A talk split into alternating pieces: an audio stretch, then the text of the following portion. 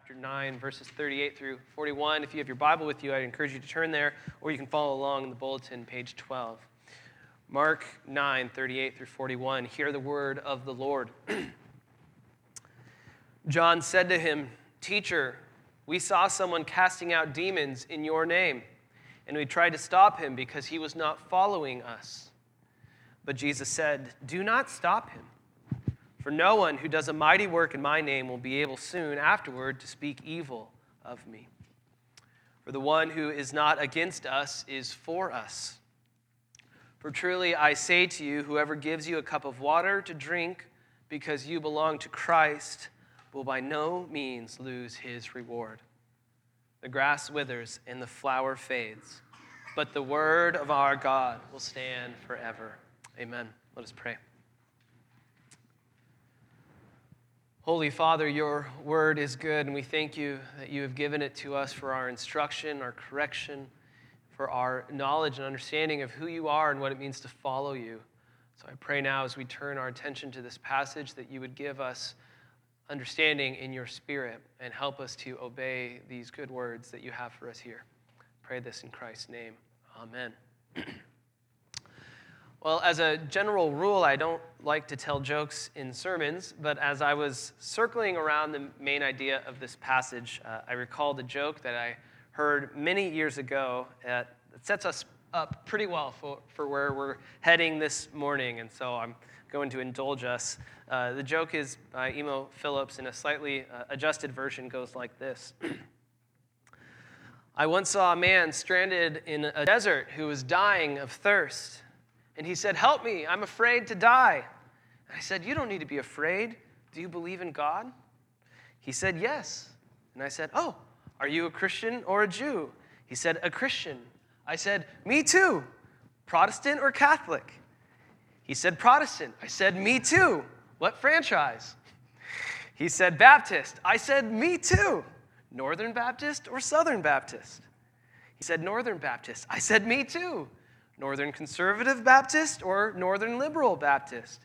He said, Northern Conservative Baptist. I said, Me too. Northern Conservative Baptist Great Lakes region or Northern Conservative Baptist Eastern region? He said, Northern Conservative Baptist Great Lakes region. I said, Me too.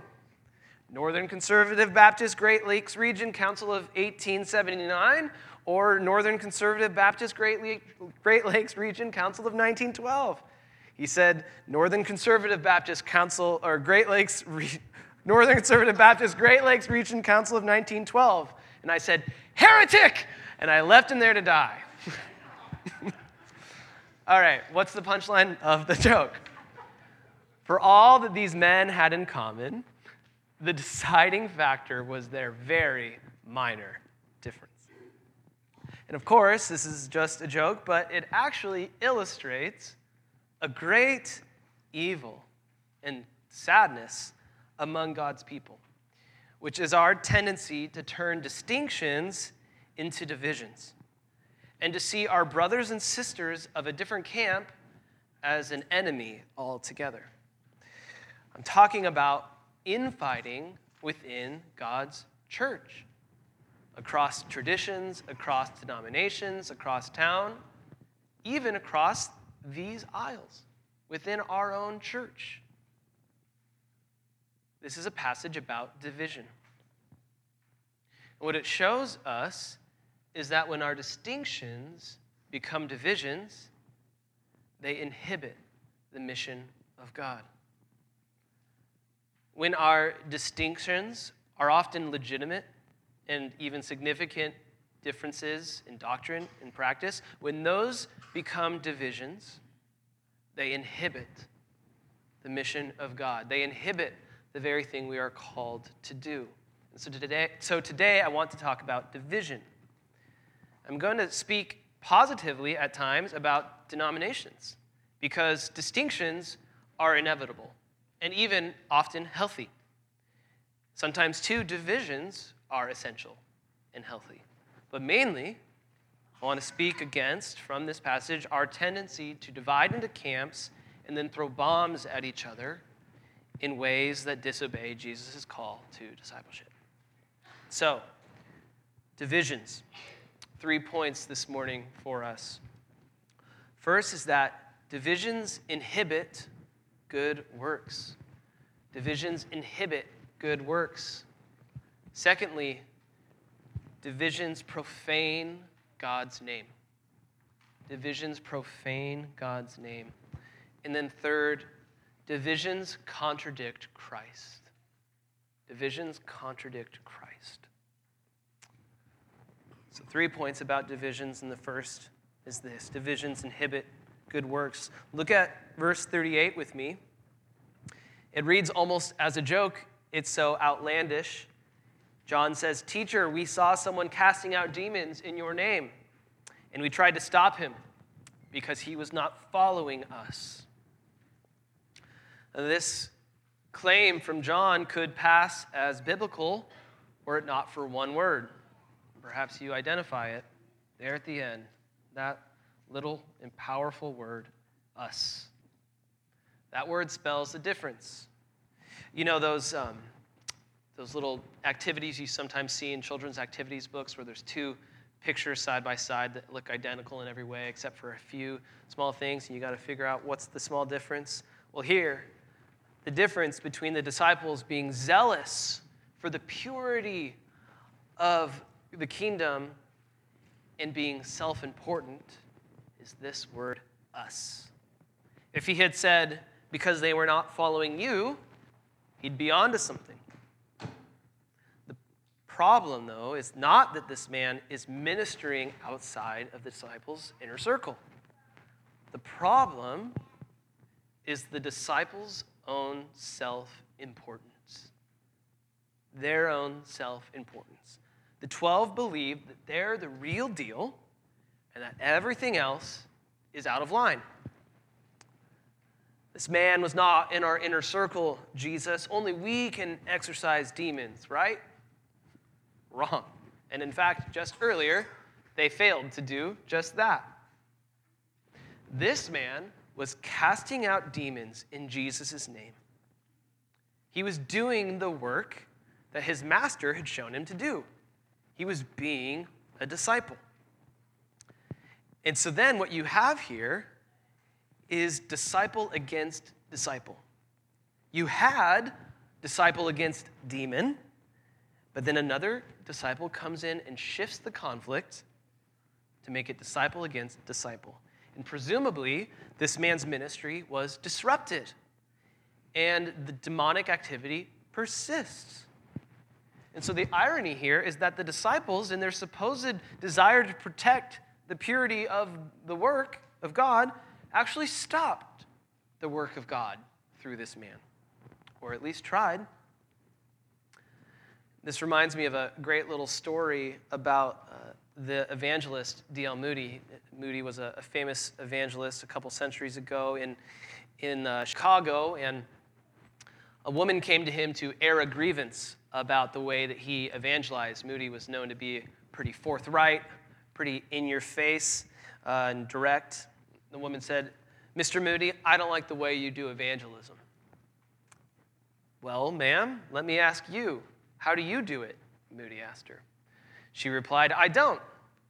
And Moody responded, Well, I like my way of doing it better than your way of not doing it. We all are going to have different ways of doing the work but we got to do the work. You know, Protestants you know, or, or Presbyterians like to be pretty orderly, by the book. We take our doctrine very seriously, and we give great care to articulating things well and, and being careful. And we, we tend to be a bit more cerebral, maybe a little slower to act. But there are many good things that come with that. Other denominations tend to be maybe a bit more freewheeling. They'll spin something up right away if they feel like the Spirit is leading, but then maybe they won't give as much attention to matters of doctrine. There are good things about that, bad things about that. Every denomination has pros and cons, ways that it fulfills the call of Jesus exceptionally, and ways that it doesn't. And these differences aren't benign. It does matter how the work is done. But what matters more is that the work is done. And that's what Jesus is getting at here. Do not stop the work. When our distinctions suppress the work rather than serve the work, they've gone too far. They have become then divisions that actually disrupt God's mission. Now, I don't want you to hear me saying that distinctions in and of themselves are bad, because in fact they are often good. You know, denominations exist basically because people recognize, you know, these are the people that I want to partner with. We have a similar understanding of Scripture, which leads to a similar understanding of, uh, or a similar philosophy of ministry. And, and so we can work easily with each other. We won't be uh, exerting our energy fighting theological battles. Instead, we can just get on with the work. And that's one reason that, that denominations are good. You know, try to imagine our world without denominations. It would be chaotic. Denominations are a, a functional good and also a functional necessity because we are going to disagree. There's no way around that. So, what do you do with your disagreement? Well, you find people who disagree in the same way as you, and you band together. Denominations are, in, in one sense, a manifestation of people following their conscience and trying to serve God faithfully. Where denominations are bad, where they get off the rails, is when they start throwing bombs at each other. When we begin slandering each other, when we can't share a meal with the pastor down the street, when we compete with each other and work against each other rather than celebrate each other's works. Know, when we can't gather for prayer or seek the welfare of a city in cooperation, that's where we're getting into trouble. And that's the kind of thing that Jesus has in mind here. When our distinctions become divisions, they inhibit the work. Those kinds of divisions are motivated by self importance rather than a desire to do the master's work and to do it well. And that leads to our, our next point, which is that divisions profane God's name. Divisions profane God's name. I'm getting this from verse 39, where Jesus says, Do not stop him. For no one who does a mighty work in my name will be able soon after to speak evil of me. So Jesus tells us right here why he wants the man's work to be continued. For no one who does a mighty work in my name will be able soon afterwards, here it is, to speak evil of me. It's not just the work that is at stake in our divisions, even more, it is the name of Jesus that's at stake. Jesus is indicating that there is a dynamic relationship between doing a work in his name and honoring that name. It seems as if he is saying that a good work done in Jesus' name somehow reinforces in the doer the goodness of that name. And actually, it makes sense. Think about it. If you exorcise a demon in Jesus' name, and then standing before you is this person restored to uh, his right mind, what will you think of Jesus? You'll love him. You'll see that Jesus has the power to restore and set people free. You'll see that Jesus does good things for people and you will honor him in your heart. And if you honor him in your heart, you will honor him with your lips. And in that way, the fame of Jesus will spread. And that is why Jesus is telling his disciples, knock it off. He wants his good name to be held in high regard, far and wide. This is the point for which he came to shine in the darkness, to bring liberty to the captive, to show forth the name by which men and women are saved, his name. Downstream of the work of God is the honor of his name. And if we dam up that stream with our divisions, the fame of God is diminished. This is why our divisions are a great evil. They incur a casualty which is the honor of God's name. Isn't this one reason people don't take Christianity seriously? That they see Christians fighting so much? You know, if a person stumbles onto Christian Twitter, God help them, would they like what they see? Probably not. Would they be interested in God? Doubtful. Conversely, our love has the opportunity to display the goodness and the love of God. You know, this is how my mom became a Christian.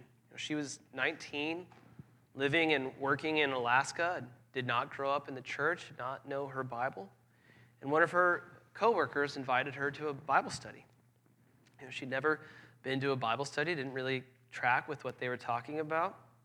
But one thing was immediately plain to her, and that was their deep, sincere love for one another.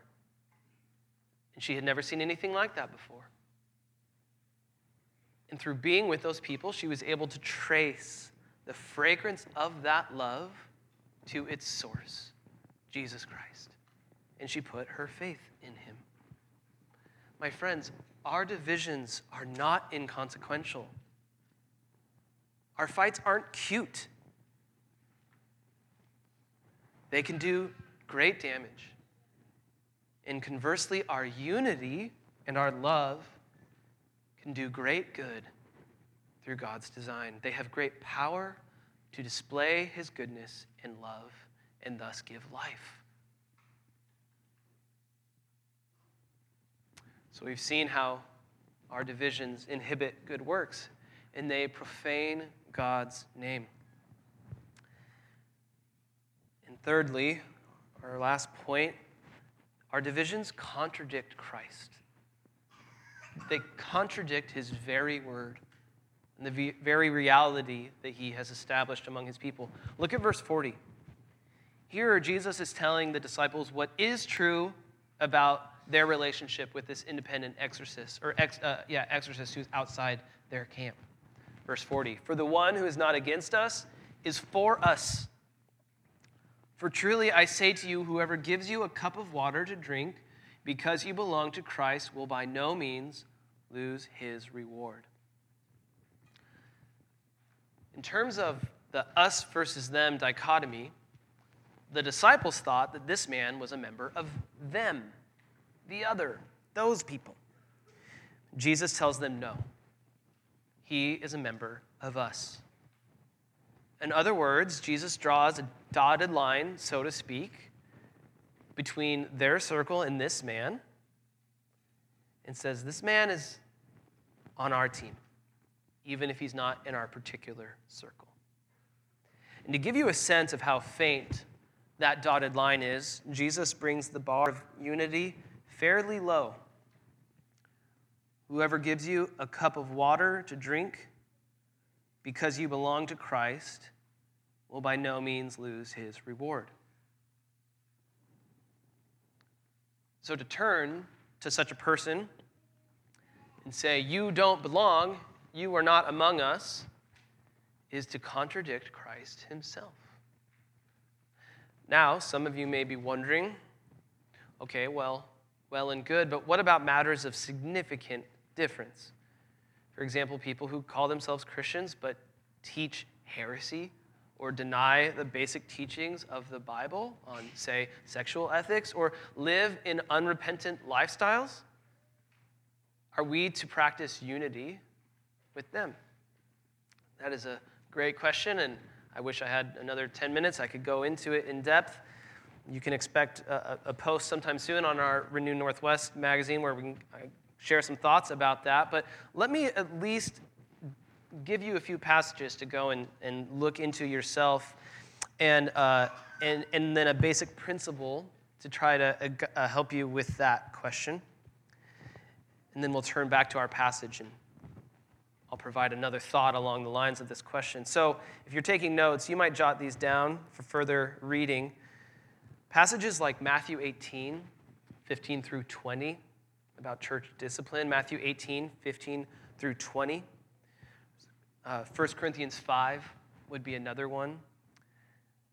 Ephesians 5, 11 through 14. Ephesians 5, 11 through 14. And one more for good measure would be Matthew 13, 24 through 43.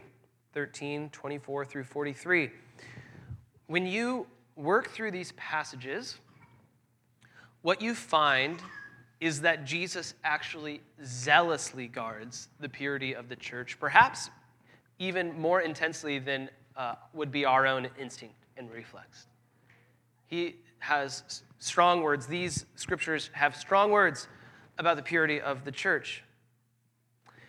Another thing we see from these passages is that one function of churches and denominations is to make rulings within themselves about when a partnership with another is no longer biblically sustainable. And so there actually are principles to help us think wisely through these things. But what emerges from these passages is the simple fact that Jesus does not want darkness and light to get along.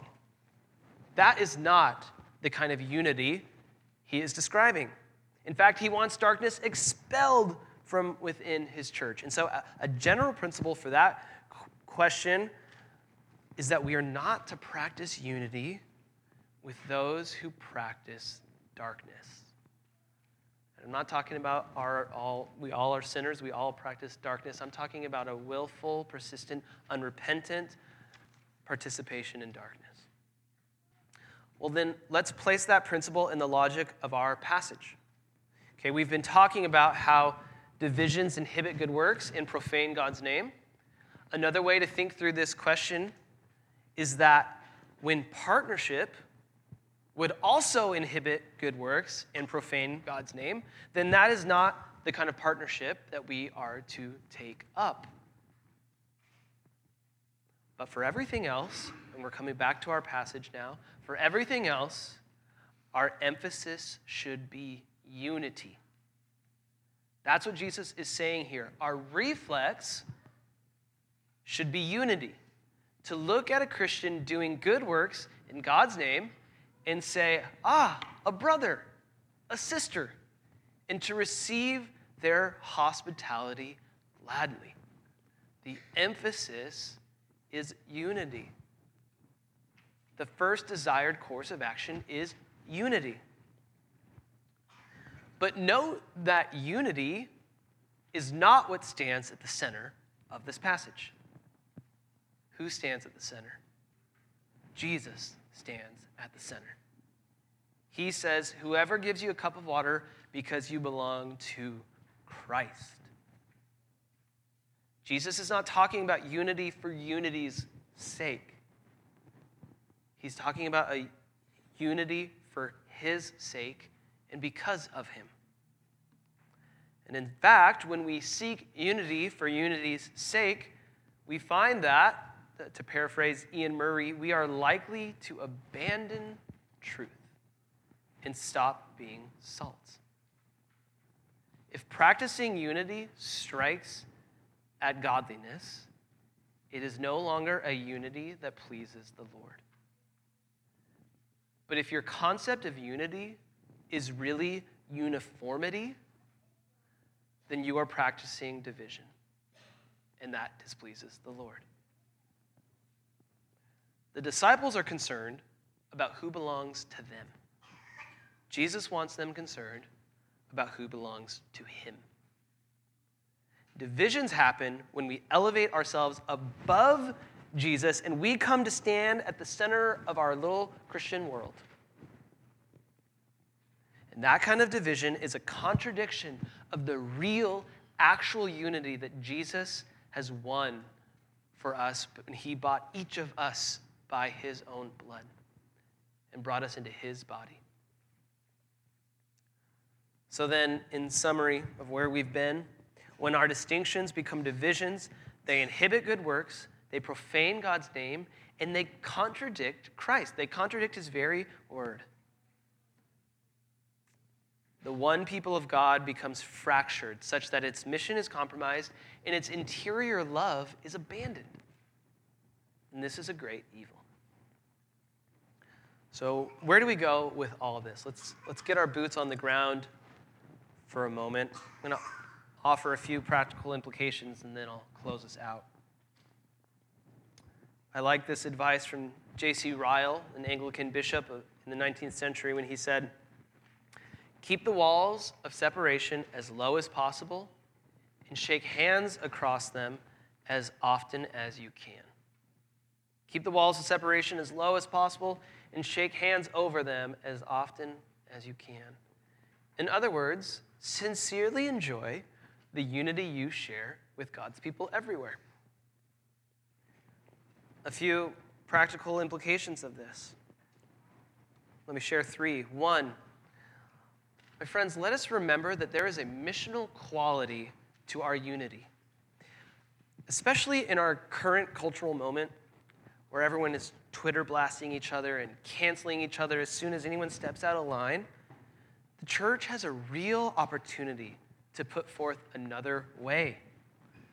To practice Christian charity and the kind of tolerance that Jesus describes here, not tolerance of darkness and full on heresy or any kind of heresy, but tolerance of a certain degree of difference that doesn't cut at the vitals of our shared mission. A second is to start using the words brother and sister. This is a real privilege that God's people have. That we are brought into a family, a real, actual spiritual family. Learn to use the word brother, sister our Methodist brother, our Baptist sister, our brothers and sisters over at Spring Creek or Christ the King Bellingham or Northwest Baptist down the street. Call each other brother. Call each other sister. Use it in your actual speech. Let's let our language reflect our usness. And by the way, this needs to start here in this church, across this aisle, before we really have much of a chance of doing it well outside. I find that it's much easier to practice Christian unity with Christians you don't know than with Christians you do. So let us give sincere effort at working out our divisions and coming together around Christ. And then a third implication is to think to always think of yourself first as a Christian, not first as your theological persuasion. John Neville told me once that a professor of his in seminary said something along these lines I am first and foremost a disciple of Jesus. After that, I am Protestant because I think it makes me a better disciple. Then I am Reformed because I think it makes me a better Protestant disciple. And then I'm Presbyterian because I think it makes me a better Protestant Reformed disciple. Okay, what's his point? All of these things are serving the main thing which is Jesus Christ. Our distinctions are not our identities, rather, they serve our one identity that we are followers of Jesus Christ. And I think when we have these things in mind, we'll find that it's much easier to maintain a warmth for Christians who are different from us a warmth that works itself out in prayer and in hospitality and in partnership and in learning from one another. When we see ourselves first as followers of Christ, we also come to see other Christians that way, rather than the Christian with whom I disagree, or that wrong Christian over there.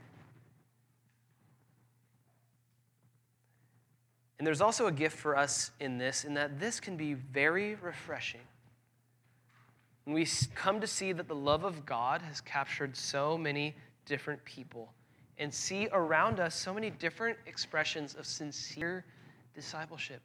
People doing the work and loving the Lord, albeit in a different way than maybe you or I would. And that's okay. And all of this serves God's glory. Let me land the plane here. There is so much at stake in our unity or lack thereof. And I think this is one reason that Jesus prays for our unity in his final hours with the disciples before or on the night of his betrayal. You think about the final words that someone is going to share, they're words of great importance. And unity makes the cut. Here's what Jesus prays in that prayer I do not ask for these only, but also for those who will, live, who will believe in me through their word, that they may all be one. Just as you, Father, are in me and I in you, that they also may be in us, so that the world may believe that you have sent me. The glory that you have given me, I have given to them, that they may be one, even as we are one I and them, and you and me, that they may be perfectly one. Here it is, so that the world may know that you sent me and loved them, even as you loved me. My friends, our oneness is a message to the world that God is love. Our oneness, our oneness is a fragrance that a divided world might smell and trace back to the loving Christ who made us one in his death and resurrection. Our divisions cut against this beautiful design and dishonor God's name. So let us be global Christians. Let us shake hands over fences and in so doing show forth the great love of God in Christ to a watching world. Let's pray. Father, we love you because you first loved us. You are good, and your ways are higher than our ways. You are doing so much good in the world that we cannot see. Give us humility. Destroy our self importance. Help us to so honor and love the name of Christ that we warmly greet all who are serving him do this work in our hearts. I pray this in Christ's name. Amen.